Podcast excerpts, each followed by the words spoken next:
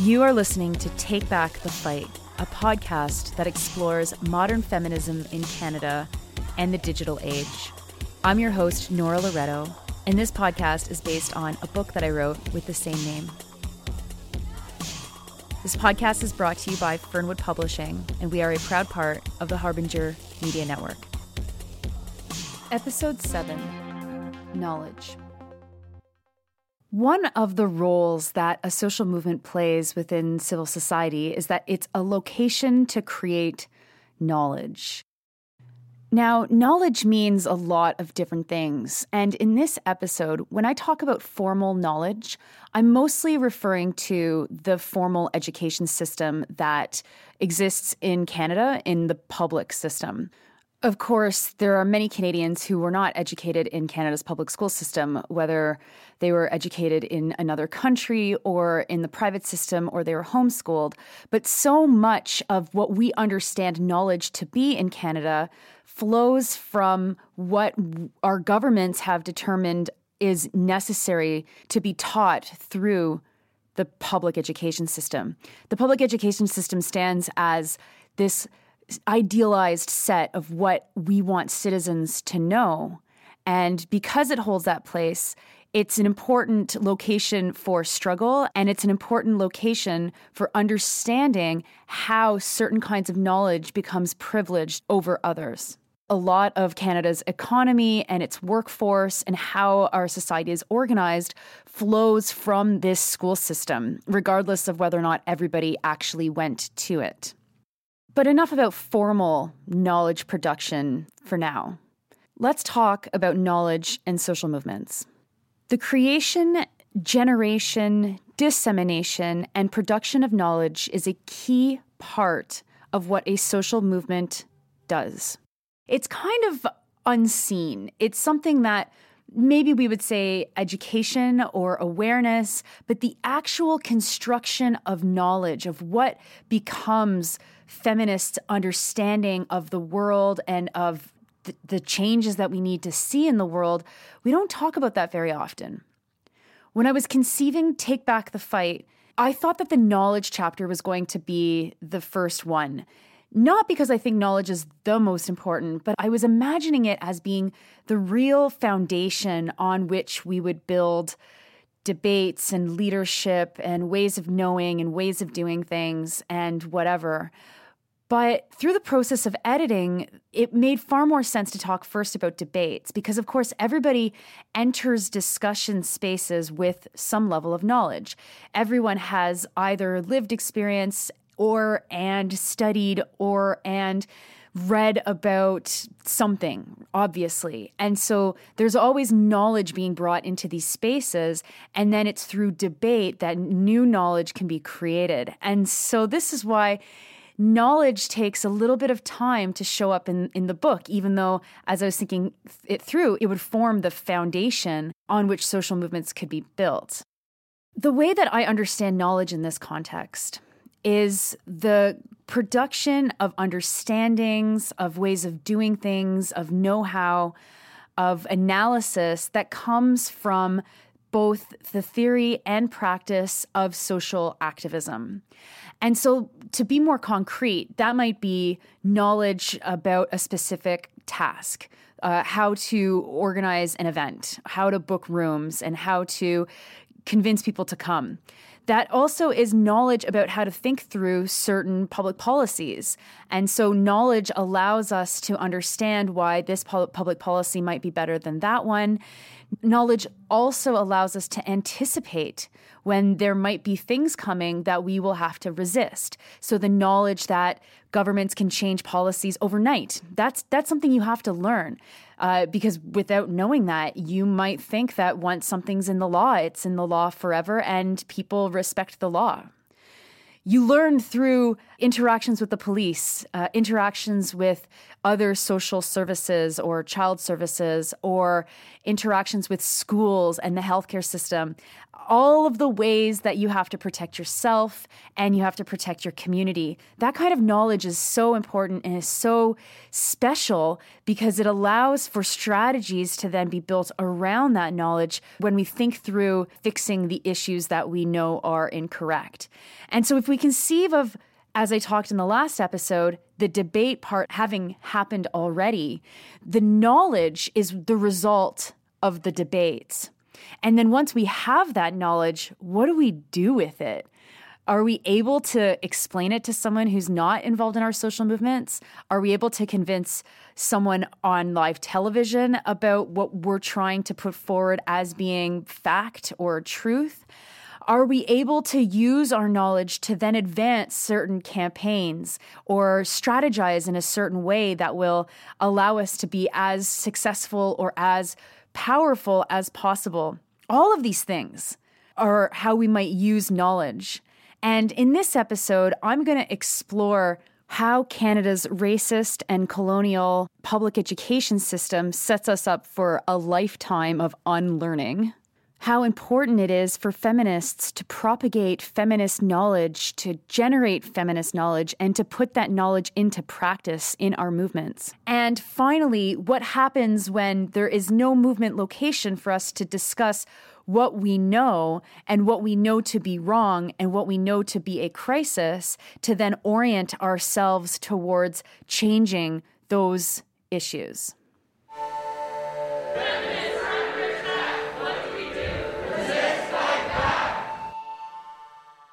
Mainstream education in Canada ostensibly exists to teach us how to read, how to write, how to do math, and how to be good citizens to go on into a workplace and be productive units of society.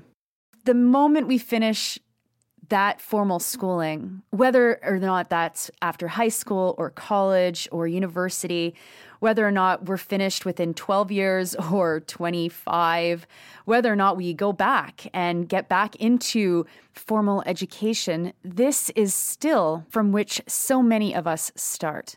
After you finish the formal learning, you find yourself working for the rest of your life, unlearning all of the things that you learned. Knowledge in Canada that is formal and that is taught through institutions like public schools or colleges and universities is rooted in Canada's colonial past and its colonial present.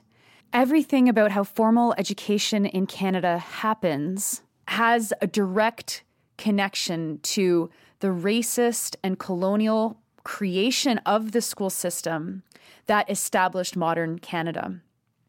And you can still see the impacts of that very clearly with the astronomical suspension rates of black children, especially black boys, within public education systems, or desistance rates, how many kids are dropping out who are not white. You can see this uh, in curriculum and in what's missing in curriculum. And I write about this in Take Back the Fight. And so here are my words. Canada's modern school system was founded in the mid 1800s the first teachers' college was established by Egerton Ryerson, called the Normal School. Ryerson was seen as a modern voice in the creation of a school system that was secular, that wouldn't force religious texts onto students. Around the same time, the Bagot Report of 1842 established the foundation of the residential school system. In 1847, Ryerson was asked to write a report about creating the school system and ensure that white and Indigenous children would not be educated together. Ryerson wrote, it is a fact established by numerous experiments that the North American Indian cannot be civilized or preserved in a state of civilization, including the habits of industry and sobriety, except in connection with, if not by the influence of, not only religious instruction and sentiment, but of religious feeling. I'll pause here. It's very interesting that that that he was known for creating a secular school system except when it came to Indigenous children, which had to be an expressly religious school system. So, right from the basis, you can see that discrimination in Canada playing such a big role. I go on. His words provided the blueprint for the system. The racism that created residential schools also created what was de facto the white school system. This system has evolved over more than a century to be the public school system, but racism can still be seen throughout. From curriculum to dropout rates that are higher among black students, to racist comments made by teachers, to a gap that persists in funding Indigenous students less than non Indigenous students, the ways in which white supremacy, sexism, ableism, homophobia, and transphobia exist within Canada's public education system is layered, complex, and apparent. If you look at data that compares the experience of white students with that of non white students, or listen to non white students' experiences with this school system. I think it's really important to start there because that is the foundation of the public school system in Canada. Yes, a century has passed, a century and a half has passed since the creation of the system, but the system has not changed all that much. And so it means that when we look at the way that public education creates and delivers and, and tests us on knowledge, it is still very white centric and it is still very colonial. I go on to write our most formative years are spent in the classroom with a mainstream and colonial curriculum that is not able to give us the knowledge that we need to confront the assumptions contained within it. And by the time we're old enough for deep critical thought, we're already on a treadmill towards becoming something a physiotherapist, a mechanic, a website builder, a teacher. And our only study time must be dedicated to the field that we found ourselves in to be as successful as we can be. If we were educated in public school in Canada, we have been taught certain truths that uphold and maintain Canada as a white colonial nation. And feminism and sexism are woven into the curriculum in very pernicious ways. And sometimes those ways are obvious, sometimes they're they're less obvious and and they come through messages that you receive and it takes years to undo those messages.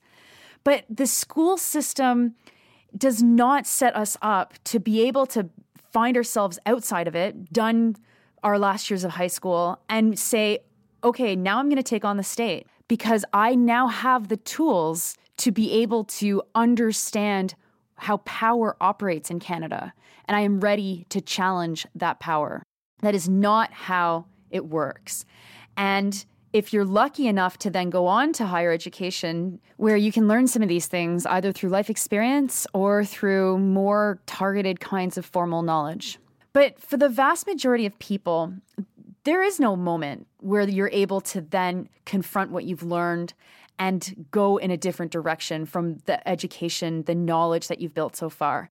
But the options that are available to us to continue education outside of the demands of adult education or more credentials and tuition fees, they get very limited. As we get older, there's very few locations for us to just learn about things, especially learn about radical politics.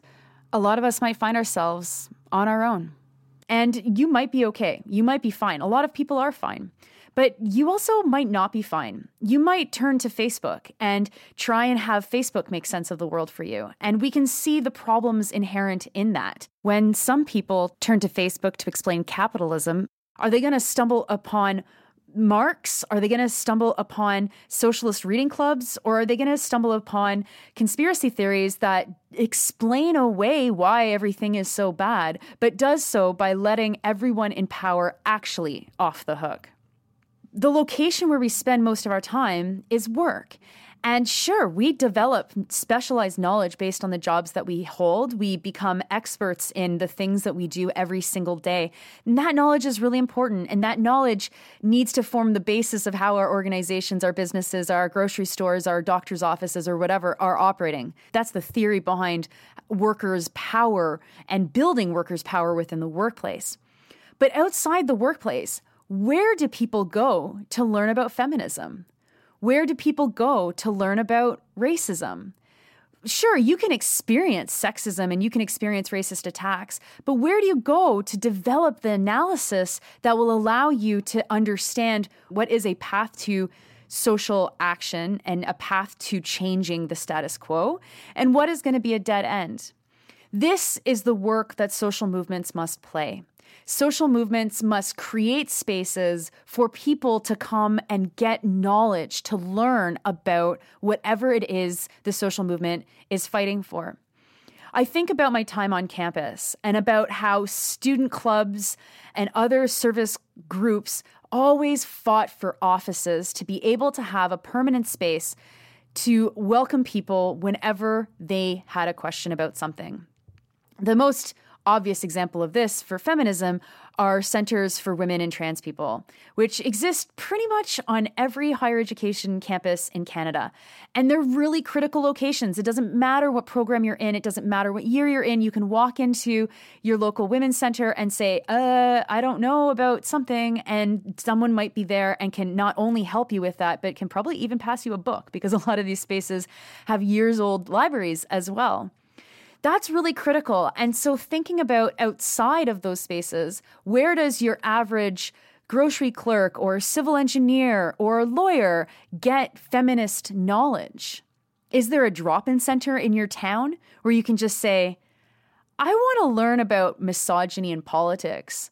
Or is it more likely that the way you'll learn about misogyny in politics is try to run for town council and then experience it directly? In Take Back the Fight, I quote 10,000 Roses, Judy Rebick's book that details the history of the women's movement in Canada. And I quote Norma Scarborough from the Canadian Abortion Rights Action League.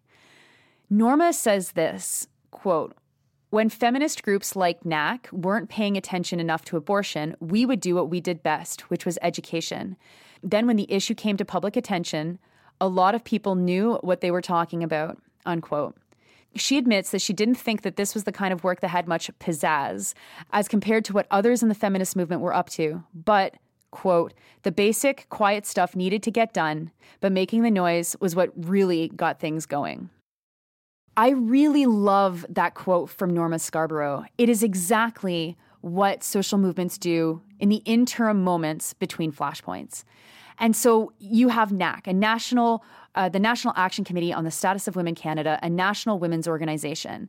And Scarborough's there saying, look, when NAC wasn't talking about abortion, abortion rights groups were there to do that work. They were there to do the education. They were there to answer a phone call when someone said, Hey, I want to get involved in abortion activism that kind of maintenance work is so important because it it means that there's always somebody there's always a group of somebodies who are thinking about this who are who are paying attention to what's happening in politics who can respond and to explain what's happening in politics and why we should be worried or why we should celebrate something.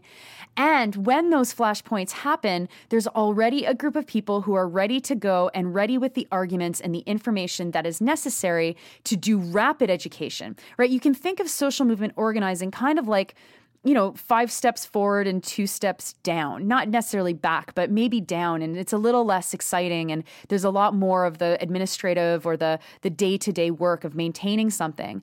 And and and when you're when you're in those moments where you're going down, you have to get ready for those important moments, those flashpoint moments when you can actually reach a lot of people because you might have a captive media audience, you might have um, a, a bill that you're organizing around, or some sort of showdown with a minister that is going to radicalize people very quickly in a way that is not necessarily possible when there's nothing happening within mainstream discussion on your issue. And in those quiet moments, social movement organizations can create knowledge and disseminate knowledge to average people. And they do this through teach ins and workshops and presentations. They do this through pamphlets. And now, of course, this was not the case in the time that uh, Norma Scarborough was talking about, but websites and social media, the, the kind of thing that that is it, it is a slog and it's not necessarily for everybody but it's really, really important because it gives average people a location to unlearn, to learn something new, to sharpen their skills, and really importantly, find people to help them through this. I don't know how much studying you've done on your own, and I certainly have done a lot of studying on my own. But when I have the opportunity to talk through a text that I've just read, I find it is so much more helpful and so much more clarifying, especially if the text is really dense and difficult to read. But not just that, you also create friendships around the table of people who you're reading these texts with. When you have that knowledge put down into a book or put down onto a pamphlet, into a website, when that knowledge is there and you can give it to someone else, and that someone else can get together with other people and discuss the implications of what the pamphlet or the book or the website or the movie says, then you're creating knowledge.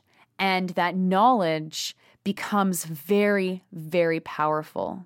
One of the things that in the digital age has happened is that sometimes knowledge gets created and then disseminated, and then it gets kind of launched into a different space that feminists do not control. And in Take Back the Fight, I examine how this happened with trigger warnings. Originally, something that appeared in feminist blogs and in progressive and feminist course curricula in a reaction or response to this rise in clickbait, where you can find an article that says, like, ha- five happy goats running down a meadow lane and then you click on the article and actually like the story is really violent and you're totally taken aback by what's inside of it that was very common on the internet, right? Clickbait headlines that didn't exactly say what was in the article. And so content warnings pop up as saying, just an FYI, this is what's going to be written in uh, this blog post or in this article, or hey, you're preparing for the semester. Here's your syllabus, and just an FYI, this movie or this discussion is going to is going to contain these themes. Like, prepare yourself or whatever. That feminist knowledge was really, really important. It created a discussion around what a trigger actually is and is a trigger something that we could ever avoid? There was a very rich debate among feminists around are these are these things useful or are they not useful? Are they context dependent or not? Is it censorship or is it uh, just giving people more information for what they need the problem was that without a really strong feminist movement, knowledge like that was easily taken by the far right and completely spun into different ways that it, it, the, the warnings had never been intended to be used in the way that they were used. And so on campus, they often became used as a rallying cry for right wing students to oppose, I don't know, being given a heads up as if there's anything wrong with that. And the the lack of debate space, the last, lack of discussion space meant that once the trigger warning thing, once trigger warnings got out into the broader world, there wasn't a cohesive and coherent feminist voice to be able to say, wait, this is what they're intended for. The, the, the caricature that the far right is making about trigger warnings is not what they're intended for. This is actually ridiculous. And, and not just ridiculous, this is fake. This is the far right trying to take something that feminists have developed for a very specific reason, um, and for a reason that's like kind, like God forbid we're kind to one another, and, and they're making a mockery of this. But there wasn't any organizations or groups of people who were able to have a coordinated response to say, this is a fake debate. Why are you wasting your time, journalists, covering trigger warnings? And it, when I was writing this part of the book, it was funny because it was like, you know, five years after the trigger warning hullabaloo that happened. And I was like, oh, yeah, remember that, remember that, remember that.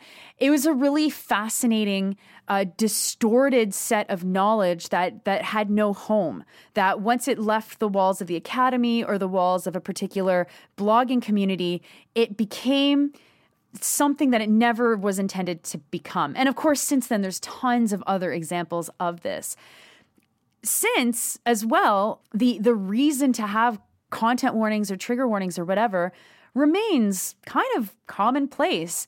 We went from news articles that never had a warning about the content at all to giving people a heads up about what's about to be in a segment that's now happening a lot more commonly than it was happening eight years ago. And it's it's a, an awareness and acknowledgement that there is widespread trauma and there are widespread triggers for people. And just saying, hey, if you don't want to hear this, turn off your radio for the next 20 minutes or just an FYI, prepare yourself for what's coming. And so this knowledge was created for a useful purpose, but got completely distorted in this bizarre world of what is and isn't feminism thanks in part to the fact that the feminist movement was not able to operate in some cohesive way with cohesive and accountable spokespeople to just say, this is not what it was here for. This is not what the intention of trigger warnings ever was. And what are you doing? We, we reject this. The other thing that knowledge allows us to do is it allows us to see where a movement is and are they constantly producing new kinds of knowledge or have they become stagnant? This is especially important when we're looking at white feminism and the kinds of knowledge that white feminism creates. It dovetailed a little bit with the trigger warning discussion. And in the book, I talk about how trigger warnings got ramped up into a space that I don't know if people intended them for them to be or if it was just a a strategy of university administrators who are just like, we don't want to deal with this. And so we're going to make it ridiculous so we can then ridicule, you know, using a straw man kind of strategy to get rid of, of, of trigger warnings. I quote Tressie McMillan Cottom, who's a writer and a professor at Virginia Commonwealth University, who is talking about trigger warnings in the context of university spaces that are neoliberal, that are oppressive already, and that could come with a big trigger warning on every single classroom and every single course and every single hallway. And so this is what she writes. Trigger warnings make sense on platforms where troubling information can be foisted upon you without prior knowledge, as in the case of retweets. Then I write, but when you try to apply this logic to the academy, it doesn't work. And then back to McMillan Cottom. Yet no one is arguing for trigger warnings in the routine spaces where symbolic and structural violence are acted on students on the margins. No one, to my knowledge, is affixing trigger warnings to department meetings that waspy normative expectations may require you to code switch yourself into oblivion to participate as a full member of the group. Instead, trigger warnings are being encouraged for sites of resistance, not mechanisms of oppression. So, this was where the trigger warning knowledge that had been created clashed directly with the reality that feminism remains far too white. And not that everybody who is in the trigger warning discussion or advocates of trigger warnings to be in lots of different places were all white. Uh, that's not what I'm saying. But it is definitely true, as McMillan Cottom says, that, that the spaces that, that racialized people find themselves in, and the example of, that she gives is the neoliberal university, but you can, I mean, obviously think of government or journalism or law or health, anything really, um, city hall or whatever. That these these are spaces that have endless triggers for people who aren't white, and yet the trigger warning discussion was coming from a very white centric space. And so here you have the knowledge that has been created by feminists. It gets put out into the world, but then there's no way to refine this knowledge and to give give better sense to this knowledge for it to exist in very clear locations like where you might find yourself completely surprised or bowled over by something that you didn't expect was coming. And the way that feminist knowledge is still so embedded in whiteness and white feminism, this goes back to a lot of things. It goes back to the non representation uh, within feminist movements, or the over representation of white feminists, or white feminists taking up too much space, or being the ones to develop the knowledge themselves. This is, of course, when debate comes back, and debate requires us to then refine and to, to, to, discuss and come up with better positions. But if the debate is happening in a space that is exclusive and that is majority white, then the knowledge that is produced will always be imbued with white supremacy. That's just going to be how it is. And so we need to be aware of that. Uh, what we white people, for sure, uh, need to be aware of the, the the ways in which we perpetuate white supremacy, whether unconsciously or consciously. And sometimes it's until you apply that knowledge, do you not see how white supremacy is being perpetuated. And so, for example, a couple of years ago, news broke across Canada that that Indigenous women were still being sterilized by medical institutions, specifically in Saskatchewan, but then stories come out from other parts of Canada. And when this news broke, there was two ways that you could react to it. You could either be completely shocked because you've never had this experience yourself or you've never met someone who's had this experience, or you can say, "Wow, that's literally what happened to me or that's literally what happened to someone who I love." I suspect that the that the people who do hold prominent feminist positions in Canada were more likely to be the people who were shocked and outraged. Uh, whether they were sh- completely shocked or just like, well, I mean, medical malpractice happens, so I'm shocked, but this isn't entirely surprising. But it meant that fighting against sterilizing Indigenous women never emerged as a key or core demand from feminists in Canada. It remained peripheral to other discussions about feminism. And I mean, there's not a whole lot of them, but it wasn't as if feminists all of a sudden came up with this united front demanding that these sterilizations stop. Partly that goes back to the fact that Indigenous women had a very different relationship with the state and reproductive justice and sterilization than white women had. And when Indigenous women were not able to be fully involved in feminist organizing, it meant that their voices and perspectives were not part of what created feminist knowledge in this country. Now, that's the past, and we easily could say that's the past, we're changing things now. But fighting against sterilization against Indigenous patients within these medical institutions did not emerge as the cornerstone demand when it when it first broke as news in Canada.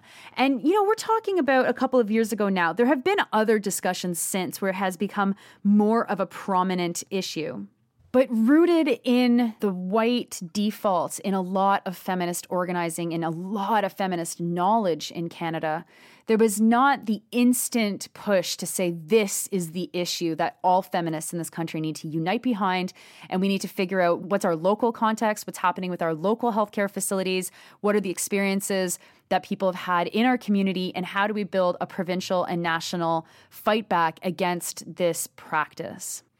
The final thing I want to talk about on the subject of knowledge is I want to give you an example of what happens when knowledge is created in real time and that goes mainstream. And the best example, I think, is the way that Black Lives Matter was able to make anti Black racism, the phrase anti Black racism, go mainstream. When we say anti Black racism, it is to identify that Black people have a disproportionate and a different relationship with racism than other races have because of the way that our system has been built, the proximity of our system to, the, to slavery and to slavery in the United States, uh, and the way that global anti Black racism exists means that there is a different experience and a different level of violence experienced by Black people than all non white people together. And so anti Black racism is a very, very specific and very helpful term to tease out that kind of racism from, from racism that other non white people face or experience. When you look at the history of the term anti Black racism, it existed before 2016. Uh, you know, it was mentioned by Stephen Lewis in a report that he did on racism for the province of Ontario in the early 1990s. But when Black Lives Matter in 2015 and 16 started to talk more and more about anti Black racism specifically and naming it, there was a lot of pushback from journalists who would say, Whoa, whoa, whoa, like, what do you mean? Why are you saying that? Why isn't racism good enough? And through creating the spaces for journalists to learn and for average people to learn, and in a very short period of time, anti black racism has become a phrase that is actually totally normal. That if you search right now online, you're not going to find anti black racism in scare quotes. It'll be named specifically as a kind of racism that whatever the article or whatever the issue is looking at. The way that Black Lives Matter did that was they had this knowledge that they made it a priority to change the lexicon of mainstream society in the way in which they talk about racism. And they won. They totally did that. It became a normal way to refer to racism that is different and experienced by Black people within our society or within institutions or whatever. I think that there's a lot that we can learn from BLM in general, but the way that BLM creates rhetoric has been nothing short of incredible. You know, I wrote about the way that they did this with anti black racism in 2019. And of course, since 2019, there's been this new term that we can debate it. We can debate whether or not it's sufficient or if it could be something else. But you know what it is. And most likely, if you talk to any number of strangers, a majority of them know what it is it's defund the police. Through creating the knowledge of saying defund the police, this is possible, we can actually take the funding from police budgets and then you can talk about replace it or not replace it, like whatever. But by creating the, the the space to have defund the police be be be knowledge that could be transmitted in a mainstream way through mainstream platforms that is the power of a social movement. And like all knowledge it's not enough to change anything doing a research report, finding statistics, creating knowledge, disseminating knowledge, none of this is enough to change anything on its own. Just like you're not going to debate somebody and win, and all of a sudden your social policy changes because you are such a great debater. That's not how this works. But the creation of knowledge really is, as I said at the start of the show, that foundation from which you can grow your social movement. And so our, our, our social movements need to be oriented towards creating knowledge, disseminating knowledge, and finding feedback ways to refine that knowledge to make sure that if the knowledge that has existed forever is oppressive, if it's racist, if it feeds into racism, even if it in of itself is not racist, that we have ways to address those problems.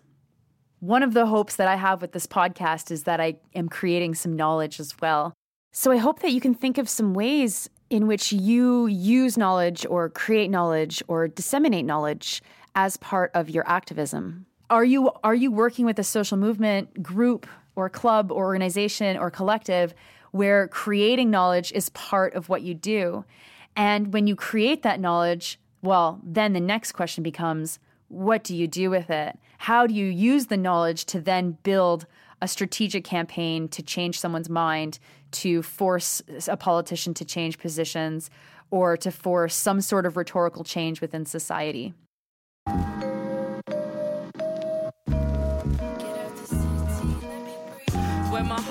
That's all for this episode.